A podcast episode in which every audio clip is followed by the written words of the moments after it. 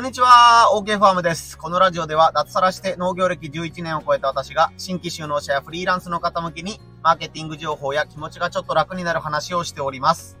はい、今回はですね、110回です。モチベーション維持に効果があった3つのことということで、私自身がやっていることで、えー、こうやったらね、やる気が、えー、復活したよとか、えー、落ち込まなくて済んだよっていう方法を3つ紹介していこうと思います。ポイント1、過去の成果物を見直す。ポイント2、本や動画、音声から刺激をもらう。ポイント3、コミュニティの活動に参加。この3つでお話をしていこうと思います。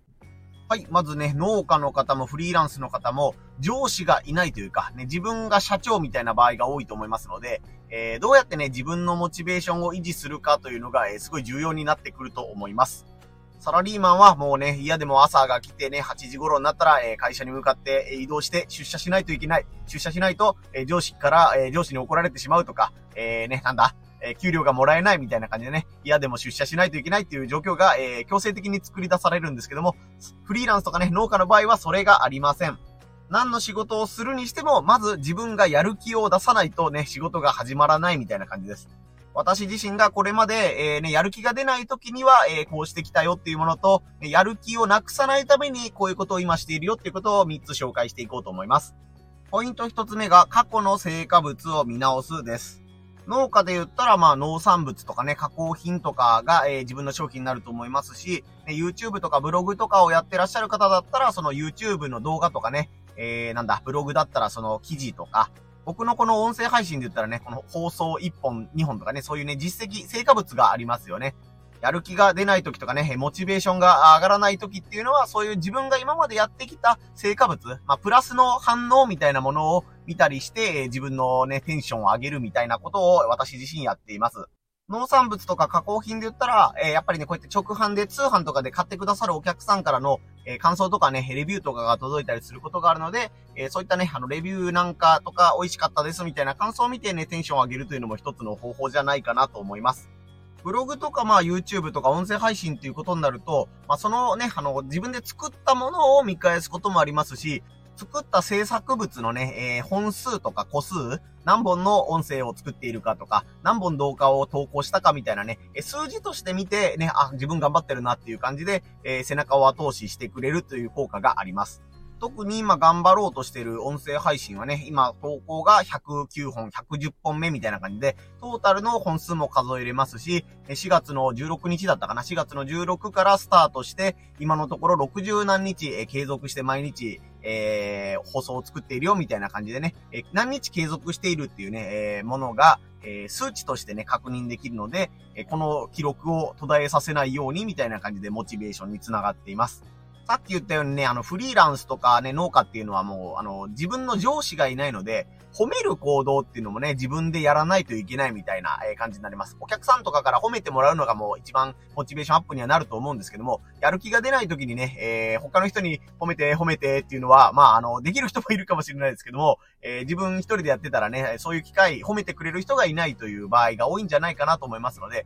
積極的にね、あの、自分で、えー、自分の昔頑張ってた自分とか、今頑張って、頑張ろうとしてる自分のことを褒めるみたいなことをすると、えー、モチベーション上がるんじゃないかなと思います。こんなことを言うと、ナルシストかっていうね、人もいるかもしれませんが、あなたのモチベーションが上がるならね、もうナルシストでも何でも OK です。自分のことをどんどん褒めてあげましょう。逆に自分のことをね、追い込んだりとか、ね、あのー、自分に、えー、文句を言った方がテンション上がる人がいるんなら、えー、それはどんどん自分にね、文句をあげたり、お前こんなんじゃダメだ、みたいな感じで、ケツを叩く声を自分でかければいいだけのことなので、自分が一番テンション上がる方法で、自分のことを追い込んであげたり、褒めてあげたりすればいいということで、まあ、自分自身が自分の一番の応援団みたいな感じの、えー、考えでいてもらったらいいんじゃないかなと思います。これが一つ目のポイント、過去の成果物を見直すでした。ポイント二つ目、本や動画、音声から刺激をもらうです。はい、これはね、僕漫画が好きなので、えー、ね、ビジネス、ビジネスとか、なんかやる気を刺激してくれるみたいな、えー、漫画を読んで、えー、やる気をね、えブーストさせることがあります。左利きのエレンっていうね、え漫画をフリーランス仲間に会うたびに、え紹介してて、これ絶対読んでた方がいいですっていう風に言ってるんですけども、この漫画はね、仕事論とかビジネス論とか、うん、天才と凡人の違いって何なのとかね、え人間の集中する、集中できる環境の作り方とか仕組みとかね、いろいろとにかくなんかね、あの仕事に活かしたいとか、仕事を一生懸命やってる人とこの漫画の話を共有したいみたいなね、えネタがたくさん出てくる漫画です。まあ、デザイナーとかね、アーティストとか、まあ、ああいった広告業界みたいな、えー、ところが舞台になってるね、サラリーマンの話なんですけども、本当にね、ビジネスやってる人にはおすすめの漫画なので、左利きのエレン、これあと概要欄にあの、アマゾンリンク貼ってますので、どんな漫画なのかっていうのよかったら一巻だけでも立ち読みできるのかな、ちょっとチェックしてみてもらったらと思います。他にも、 Voicy とかね、 stand.fm で、えー、こうやって音声配信をね、き、あの、空いてる時間で聞くのが好きなので、自分の所属しているフリーランスの学校っていうね、コミュニティの、えー、リーダーの周平さんとか、そのフリーランスの学校の仲間とかのね、音声を聞いたりして、あ、みんな頑張ってるんだから僕も頑張ろうみたいな感じで、えー、ね、テンションを上げるようにしています。僕自身はまああんまり映画とか見ないんですけども、え自分が落ち込んだ時にこの映画を見るとか、えー、ね、あの、気分が乗らない時にはこの漫画とかアニメとかを見るみたいなものを決めておいたら、まあそれを見終わったら気分切り替えて頑張ろうみたいな感じになれるかなと思いますので、ね、あの、落ち込みそうな時とか、もう完全に落ち込んだ時はこれをするみたいな、えー、メディアを一つ持っておくといいんじゃないかなと思います。これが二つ目のポイント、本や動画、音声から刺激をもらうでした。そして三つ目はコミュニティの活動に参加ということです。なんだかんだでね、人間がやる気を維持するためには、ね、身の回りに、え同じような目標を持った人と一緒にやるっていうのが一番手っ取り早いんじゃないかなと思います。まあ、農家で言うと地元の農業のなんか青年部みたいなグループがあったりね、農協のグループがなんとかかんとかっていうのももちろんあったりすると思いますし、最近で言うとね、ツイッターとか SNS を使って農家のグループみたいな感じで情報交換グループみたいなのとか、一緒に頑張ろうみたいなグループがもうめちゃくちゃあったりするので、えー、自分のね、あの、居心地がいいと思うところに入ってみて、えー、仲間を作るというのがいいんじゃないかなと思います。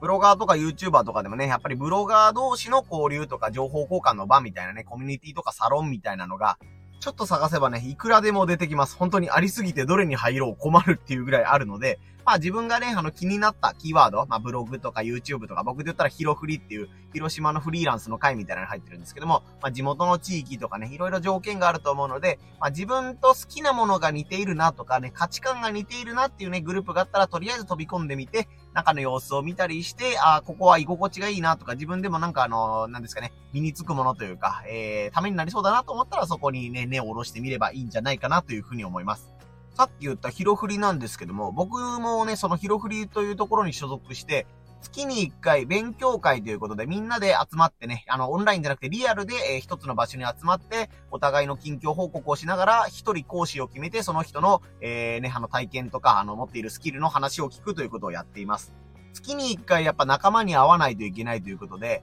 えー、先月から今月にかけて何を頑張ってきたよっていうことをね、あの、自然とみんながこう話すようになるんですよね。最近何頑張ってるとか、ね、こんな失敗談があったよとかね、あ、こんないいことがあったよみたいなことを、えー、お互い報告し合うことになるので、1ヶ月経ったのに、いや、僕先月から何もしてないんですよねっていうのが、やっぱり、あの、恥ずかしいというかね、あ、せっかく人に会うんだから、自分も何かね、えー、今月これ頑張ってますよ、みたいなものを、えー、言いたいように自然と頑張るようになるというね、あの、気持ちになっています。まあ、また、失敗談とかがあった時も、えー、素直にね、そういうことを、失敗をさらけ出せる仲間がいるっていうこと自体が、まあ、いいことだと思いますし、ね、あの、落ち込みにくいとか、メンタルヘルス的にもいいと思いますし、えー、自分では失敗と思ってることでも、周りの仲間に言ったら、意外と、いや、そ、こういう見方したら、えー、いいことなんじゃないのっていうふうにプラスに捉えてくれる人がいたりとか、えー、失敗話でも、次はこうやってみたら、みたいな感じでね、解決の糸口みたいなアイディアみたいなものももらえたりするので、本当にこのヒロフリという場には私は助けられています。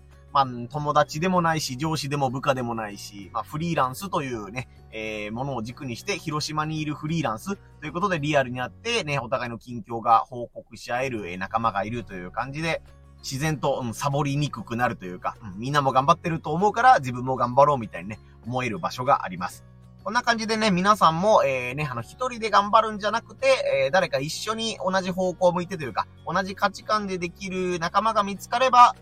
モチベーションの維持にね、つながるかなと思いますので、え、フリーランスというと、どうしても一人になる時間が多いかなとは思うんですけども、こういう風に、え、コミュニティなどを通して、えー、仲間を増やしていけたらなという風に思います。これが三つ目の、え、コミュニティの活動に参加するということでした。ということで、今回は3つのね、モチベーション維持に効果があったことということで、過去の成果物を見直すというのが1つ、本や動画、音声から刺激をもらうというのが2つ目、そしてコミュニティの活動に参加するということで3つ目で、この3つを紹介させてもらいました。本当にね、自営業という立場だと、うん、やる気を出すというのも本当に仕事というか、えー、大切なケアになってくると思うので、えー、こういうね、あの、具体的な仕事のタスクをこなすというものはもちろんなんですけども、それをやりきるためのガソリンみたいなもの、燃料みたいなものが必要になると思うので、えー、それを定期的に補給してあげたりとか、えー、空っぽにならないようにケアしてあげるみたいなのもね、すごい大事な要素だと思うので、えー、皆さんもね、あの、こういうも、こういう方法でモチベーション維持してますよ、みたいなものがあったらコメントなどで、え、教えていただけたら嬉しいなと思います。あ、そうだ、さっき言ったあの、左利きのエレンっていうね、えー、漫画のリンクを、えー、概要欄に貼ってますので、こんな漫画なんだなっていうのが、えー、ぜひ見てもらえたらと思いますので、えー、確認してみてください。はい、こんな感じで、えー、農家向けとかね、フリーランスの方向けに、えー、マーケティング情報とか気持ちが楽になる話みたいな、えー、こともしてますので、えー、音声配信とか SNS のフォローもよろしくお願いいたします。はい、今日はですね、さっき言ったヒロフリの勉強会に参加してまして、えー、コミュニティの仲間っていいなっていうふうに思ったので、えー、こういったね、モチベーション維持も踏まえて、そういった紹介をさせてもらいました。えー、ね、勉強会に参加してたので、えー、収録するのが、音声を取るのが少し遅くなってしまったんですけども、今日もなんとか無事一本ね、音声収録できて、えー、自分のことをね、褒めてあげたいなというふうに思ってます。え土日でね、休む方も、えあえてがっつり仕事する方もいると思うんですけども、え体調に気をつけてあなたも何かにチャレンジしてみてください。最後までお聴きいただきありがとうございました。OK ファームでした。